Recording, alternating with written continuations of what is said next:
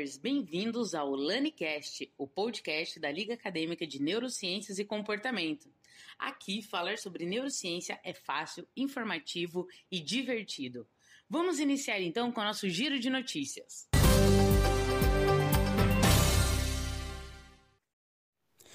Giros de notícias. Saudações, queridos ouvintes do LaniCast, o podcast da Liga Acadêmica de Neurociências e Comportamento. Meu nome é José Luiz Liberato e eu apresento para vocês os Giros de Notícias, trazendo um breve resumo de assuntos neurocientíficos que foram notícia nas últimas semanas. Lendo mentes com ultrassom, uma técnica menos invasiva para decodificar as intenções do cérebro. Um novo aplicativo de imagens cerebrais usa ultrassom para prever os movimentos pretendidos antes que eles aconteçam. O que está acontecendo em seu cérebro quando você lê um livro ou ouve este podcast? Em outras palavras, quais áreas do seu cérebro estão ativas? Quais neurônios estão falando com quais outros e quais sinais eles estão enviando para seus músculos? Mapear a atividade neural para comportamentos correspondentes é o objetivo principal para os neurocientistas que desenvolvem interface cérebro-máquina ou seja, dispositivos que leem e interpretam atividade cerebral e transmitem instruções para um computador ou máquina. Embora isso possa parecer ficção científica, as interfaces cérebro-máquina podem conectar uma pessoa paralisada com um braço robótico. O dispositivo interpreta a atividade neural e as intenções da pessoa e move um braço robótico de maneira correspondente. Uma das principais limitações para o desenvolvimento da interface cérebro-máquina é que os dispositivos necessitam de uma cirurgia invasiva do cérebro para ler a atividade neural. No entanto, isso pode estar mudando. Uma recente colaboração da Caltech desenvolveu um dispositivo de interface cérebro-máquina minimamente invasivo, com a capacidade de ler a atividade cerebral correspondente ao planejamento do movimento. Usando a tecnologia de ultrassom funcional, ele pode mapear com precisão a atividade cerebral de regiões precisas dentro do cérebro com uma resolução de 100 micrômetros, ou seja, o tamanho de um único neurônio é de aproximadamente 10 micrômetros. Essa nova tecnologia é um passo importante na criação de interfaces cérebro-máquina, menos invasivos, mas ainda assim altamente capazes. Formas invasivas de interface cérebro-máquina já podem devolver o movimento àqueles que o perderam devido à lesão neurológica ou doença, de Summer Norman, pós-doutorando no laboratório Anderson e coautor do novo estudo. Infelizmente, apenas alguns selecionados com paralisia mais grave são elegíveis e desejam ter eletrodos implantados em seus cérebros. Ultrassom funcional é um novo método incrivelmente empolgante para registrar a atividade cerebral detalhada sem danificar o tecido cerebral. Ultrapassamos os limites da neuroimagem por ultrassom e ficamos entusiasmados por poder prever o movimento. O mais empolgante é que a tecnologia de ultrassom funcional é uma técnica jovem com enorme potencial. Este é apenas nosso primeiro passo para levar alto desempenho a uma interface cérebro-máquina menos invasiva para mais pessoas. O novo estudo é uma colaboração entre os laboratórios de Richard Anderson, James Boswell, professor de neurociências e presidente do, e diretor do Chiang Yao e Chris Chen Brain Machine Interface Center, no Chiang Yao e Chris Chen Institute of Neuroscience em Caltech, e Michael Shapiro, professor de engenharia química e investigador do Heritage Medical Research Institute. Shapiro é membro de um corpo docente afiliado ao Instituto Chen. Esse artigo, escrevendo o trabalho, foi publicado na revista Neuro, em 22 de março. Coronavírus no cérebro. Drogas que bloqueiam o receptor poderiam prevenir ou tratar problemas neurológicos.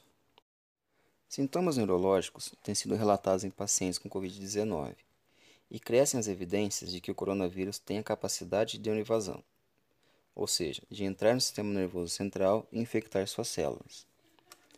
Um artigo de pesquisadores da USP e colaboradores foi publicado recentemente na revista Molecular Psychiatry, discutindo possíveis mecanismos para que os vírus acessem o sistema nervoso, e os efeitos inflamatórios que provocam no cérebro, sugerindo que a ativação exagerada de um receptor celular, chamado P2X7R, está associada a essa tempestade inflamatória.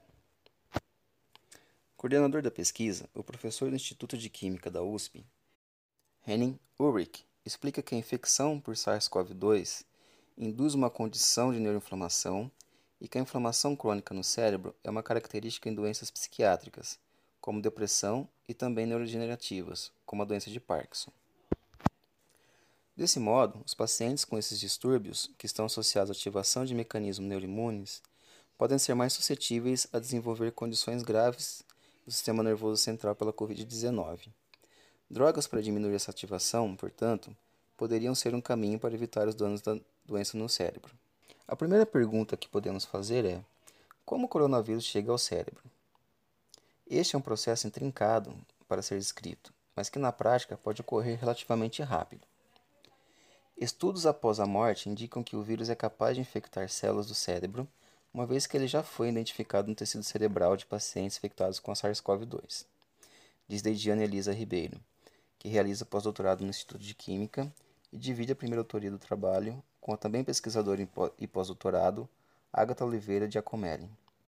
Ela explica que, para isso, o vírus precisa ultrapassar uma proteção que envolve nosso cérebro, chamada barreira hematoencefálica, e há algumas hipóteses sobre como ele consegue fazer isso. Para começar, o vírus entra no corpo principalmente pelo nariz e chega até os pulmões. E para infectar qualquer célula, ele precisa se ligar a proteínas que ficam na membrana das células, chamadas receptores mas é necessário que sejam receptores certos. Nos pulmões, ele utiliza tanto receptores TMPRSS2 como ACE2. Após infectar algumas células do pulmão e se reproduzir utilizando maquinaria celular, já que o vírus não possui uma, o SARS-CoV-2 se espalha pelo órgão rapidamente. As células que foram infectadas liberam proteínas pró-inflamatórias e moléculas de ATP, aquela molécula mais conhecida por ser reserva de energia das células. Quando em excesso no meio extracelular, o ATP causa danos celulares. O ATP também ativa receptores P2X7 em células pulmonares e em macrófagos, células de defesa que fagocitam, englobam ou destroem agentes estranhos como o vírus.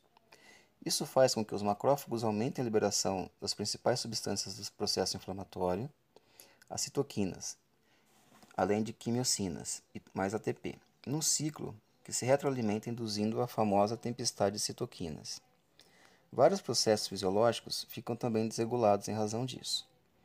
Pela circulação, tanto o vírus como os fatores pró-inflamatórios liberados chegam a outros tecidos do corpo, inclusive no cérebro. Para isso, ele infecta as células endoteliais da barreira hematocefálica, além de infectar astrócitos e neurônios adjacentes aos vasos sanguíneos, ligando os receptores a CE2 dessas células. Durante a infecção, a barreira hematocefálica fica permeável e deixa que passem para o tecido cerebral citoquinas, moléculas pró-inflamatórias, e células de defesa como os leucócitos. O problema é que muitos desses leucócitos estão infectados, recheados de vírus, e agem como cavalos de Troia, levando os vírus para dentro do sistema nervoso central. Está aí uma das rotas do SARS-CoV-2 até o cérebro, mas há outras possíveis, que também começam no nariz. Na cavidade nasal, o vírus infecta e se multiplica em células sustentaculares, usando como acesso novamente os receptores TMPRSS2 e AC2. Essas células também expressam receptores P2X7 e iniciam um ciclo semelhante ao já descrito.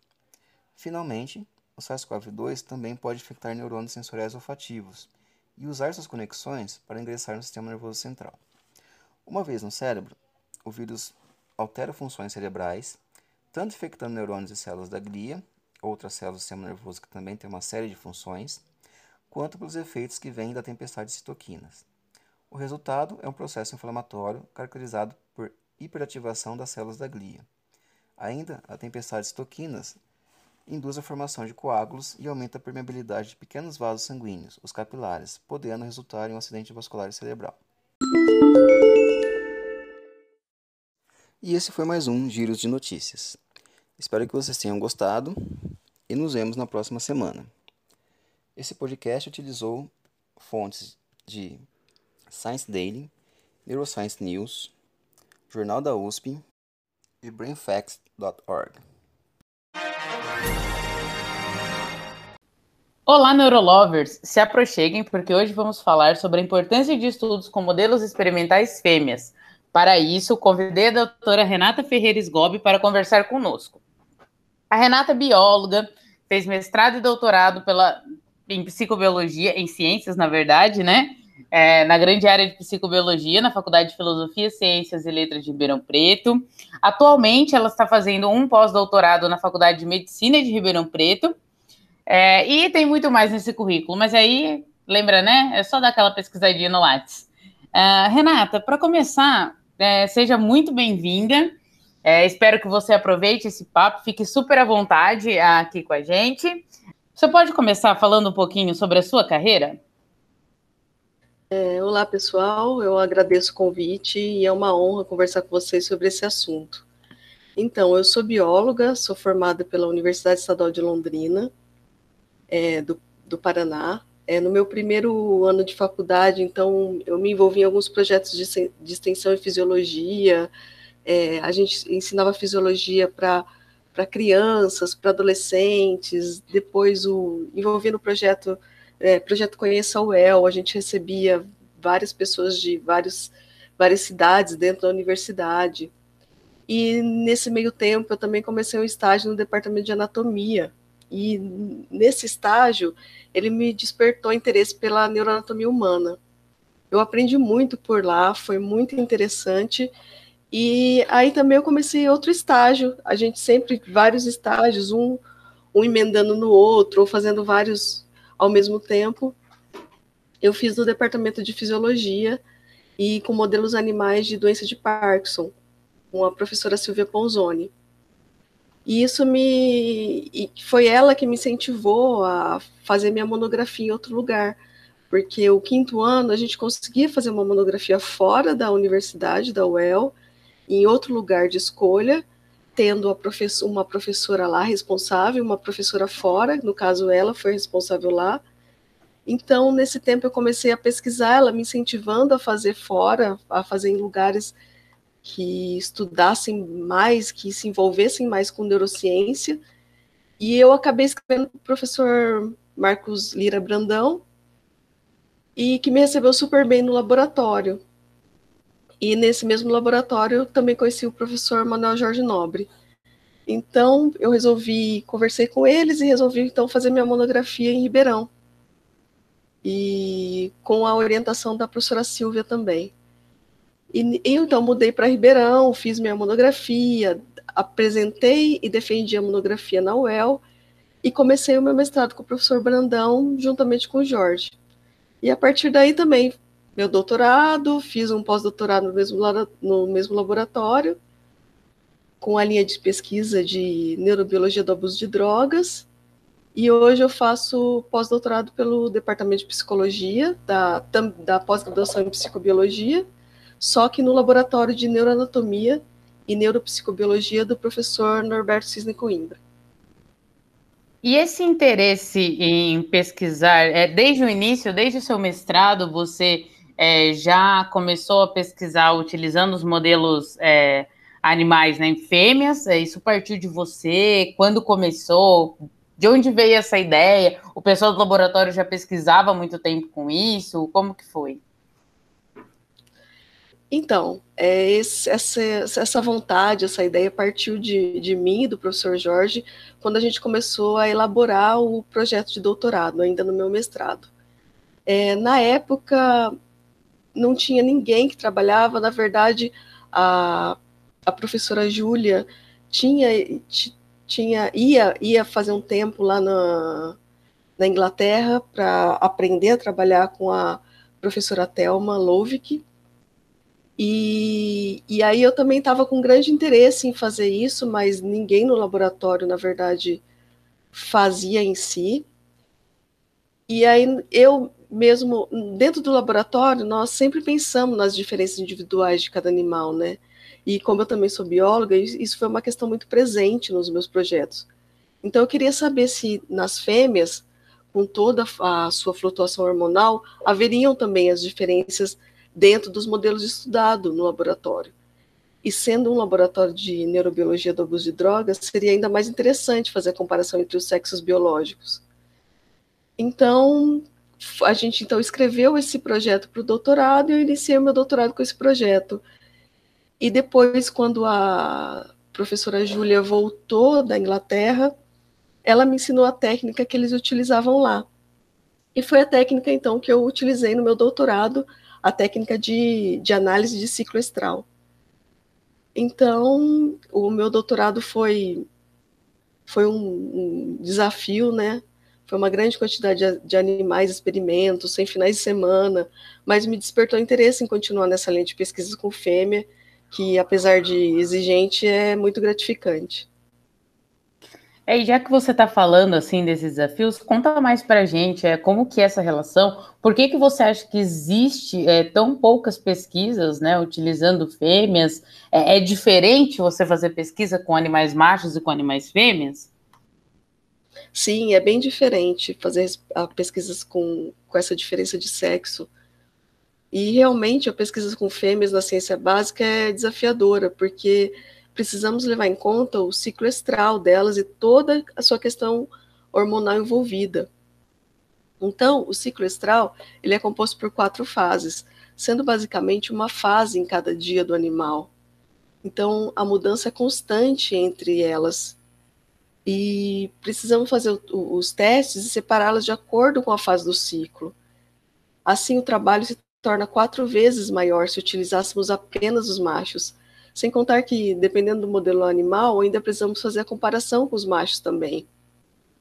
E então tem uma, é, um, um grande desafio dentro da pesquisa, mas eu vejo que, felizmente, a pesquisa básica com fêmeas vem aumentando, muito devido às novas políticas de alguns institutos de financiamento, principalmente da Europa e nos Estados Unidos, que estão exigindo que ambos os sexos sejam representados em pesquisas tanto em modelos animais quanto em modelos celulares.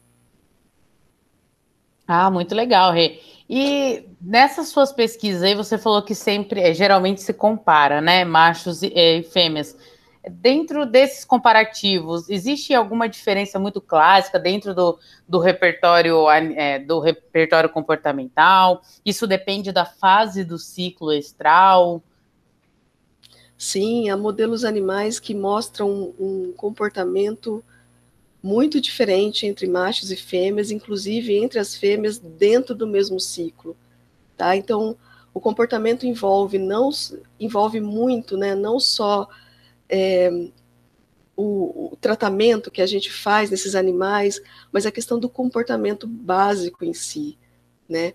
As fêmeas se comportam diferentes dependendo da fase que ela se encontra, dependendo se a fase tem o um maior número de, de, de, hormônios sexuais, como estrógeno, progesterona, ou tem um menor, menor número, não, desculpa, menor quantidade desses hormônios né, nessas fases.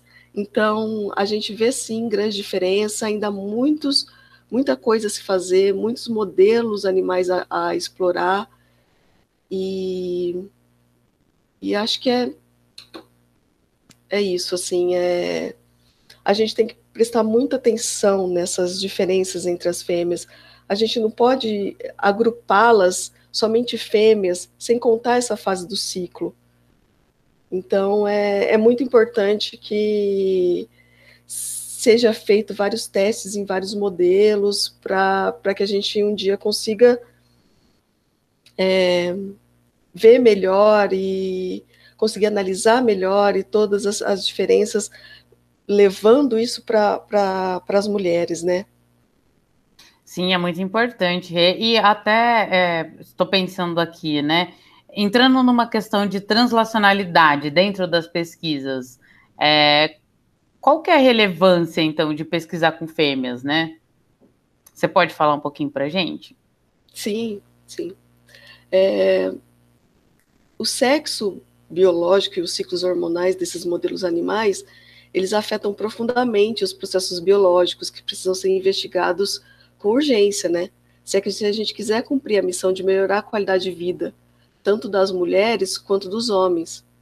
Porque as diferenças sexuais, elas estão presentes nas funções neuroendócrinas, resposta ao estresse, transtornos afetivos, demência, abuso de substância, distúrbios neurodegenerativos e do neurodesenvolvimento, além de seus tratamentos farmacológicos. Então, existem sim muitas diferenças comportamentais nos modelos animais quando utilizamos fêmeas de roedores.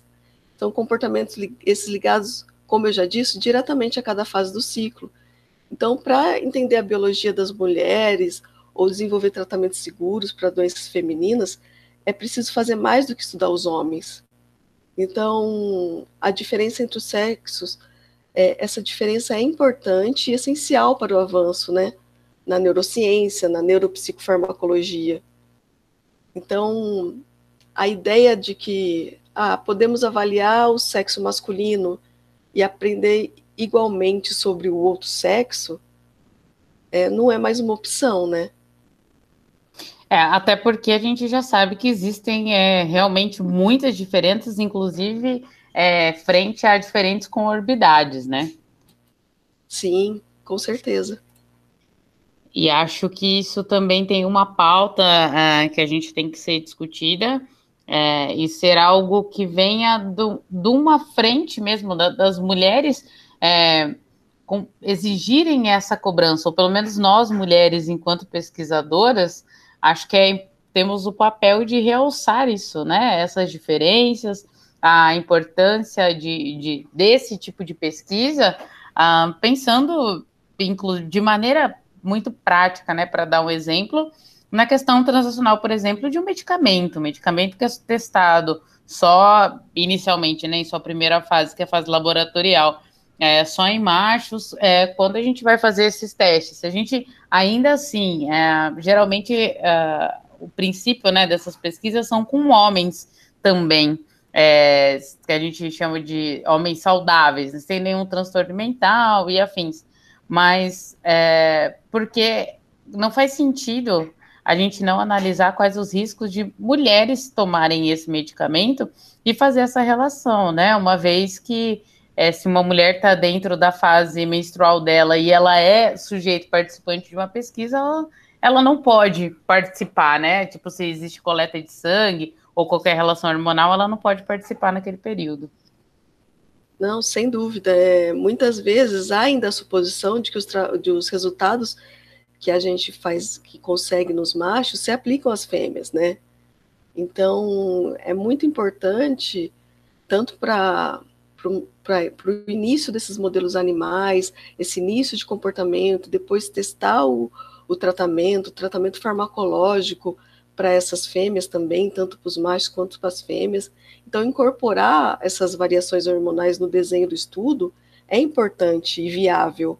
Então, portanto, a exclusão de fêmeas em muitas pesquisas com animais pode e deve ser corrigida para que a gente melhore toda essa questão. Ô, Rei, como você tinha comentado, é, alguns, algumas agências financiadoras de pesquisa e acho que alguns grandes grupos também, principalmente do exterior, eles já é, colocam isso como uma exigência, né? Dentro das pesquisas, principalmente na área de neurofarmacologia e afins?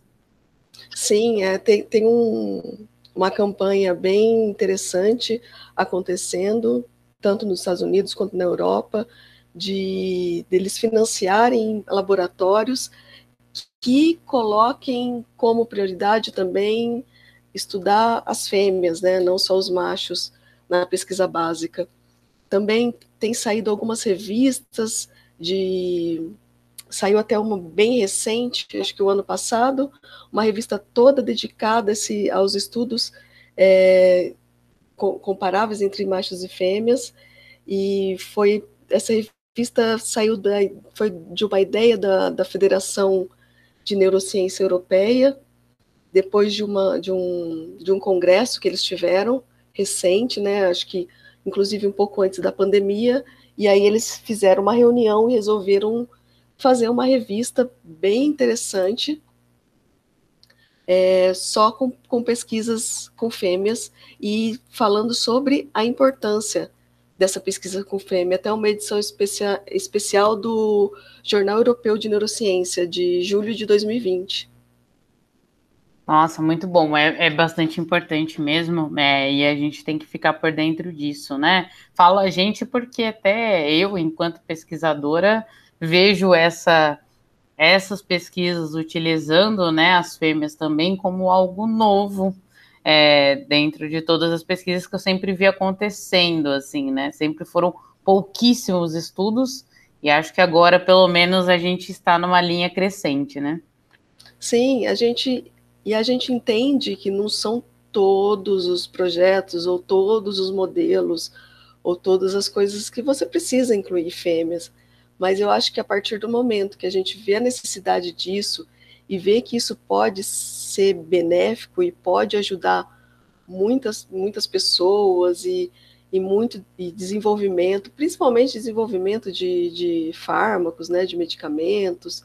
Então eu acho que que deve, deve se pensar nisso sim, deve ter esse cuidado todo com, com a pesquisa e com o que, o que a gente vê, né? Essa, essa inovação, essa, essa ah, tudo isso que acontece dentro da pesquisa, né? Oh, e se tratando agora de pesquisas básicas que tendem a estudar consequências é, que estão relacionadas com a Covid-19. Você acha que dentro dessas pesquisas também é interessante fazer esse comparativo? Ou por quê?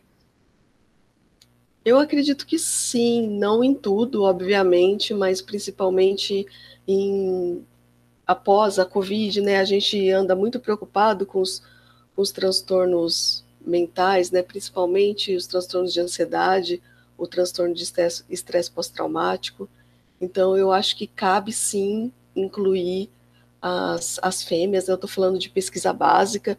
Claro, é a pesquisa em humanos, acho que com certeza deve se incluir mulheres, sim. Mas em relação à pesquisa básica, eu acho que após esse, é, essa pandemia, esse momento difícil que a gente está passando, então a gente tem que olhar com mais cuidado para esses transtornos e com certeza incluir as fêmeas nesse, nessa pesquisa básica após pensando né, no, nesse momento do Covid.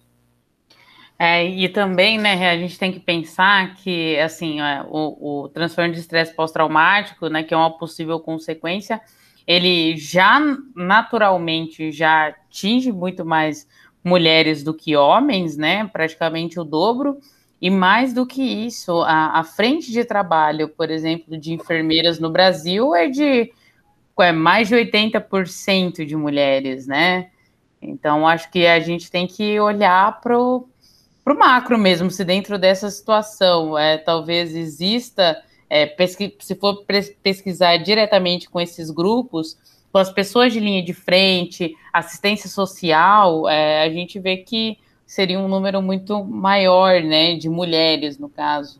Então, acho que deixa ainda mais relevante é, se pesquisar com fêmeas, é, pensando, né, nessa, nesse momento pós-pandêmico que esperamos que em breve virá.